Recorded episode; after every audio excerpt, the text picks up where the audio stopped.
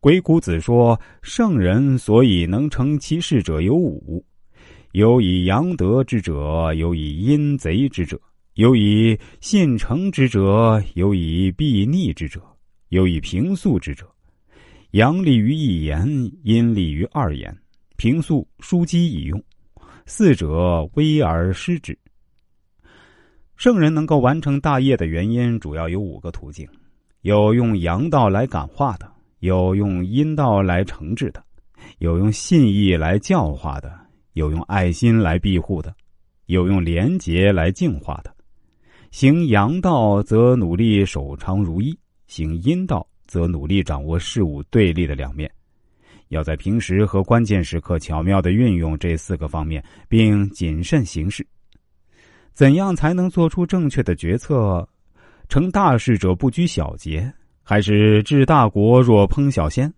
看罢历史，看今朝，决策不仅剑指个人的权势名位，还要关系着大局面、大趋势的形成。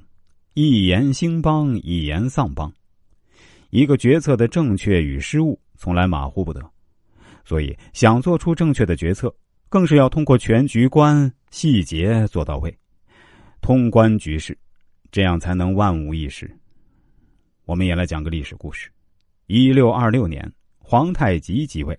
此时，后金生存成三面临敌态势：西有蒙古叛服不定，东有朝鲜虎视眈眈，南有明朝北上跃跃欲试。后金内部也是各种民族集结，汉族、蒙古等几十个民族，其中征服者与被征服者矛盾连连。满族贵族之间的权势争夺不断。不久，萨尔浒大战后，东北彻底脱离明朝控制，后金势力直切山海关长城之角。不久，辽东内部的汉人更是激增，甚至几倍于满人。此时，皇太极用反间计，使崇祯帝杀死抗清大将袁崇焕，清军入关最大障碍彻底清除。但是，内部矛盾未解。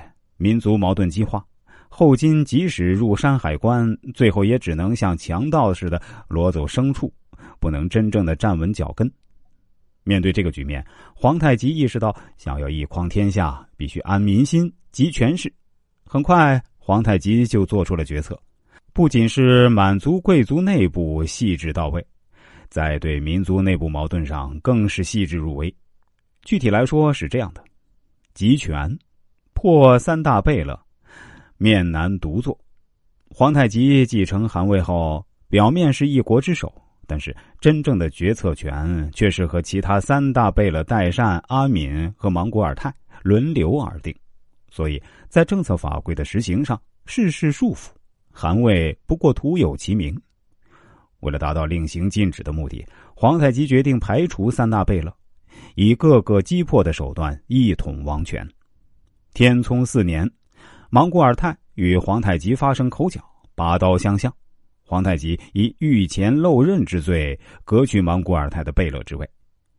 天聪六年，皇太极有废除三大贝勒南面而坐，共理政务的旧制，面南独坐，汗位彻底独尊。安民举措为满汉人民均属一体。一六二六年。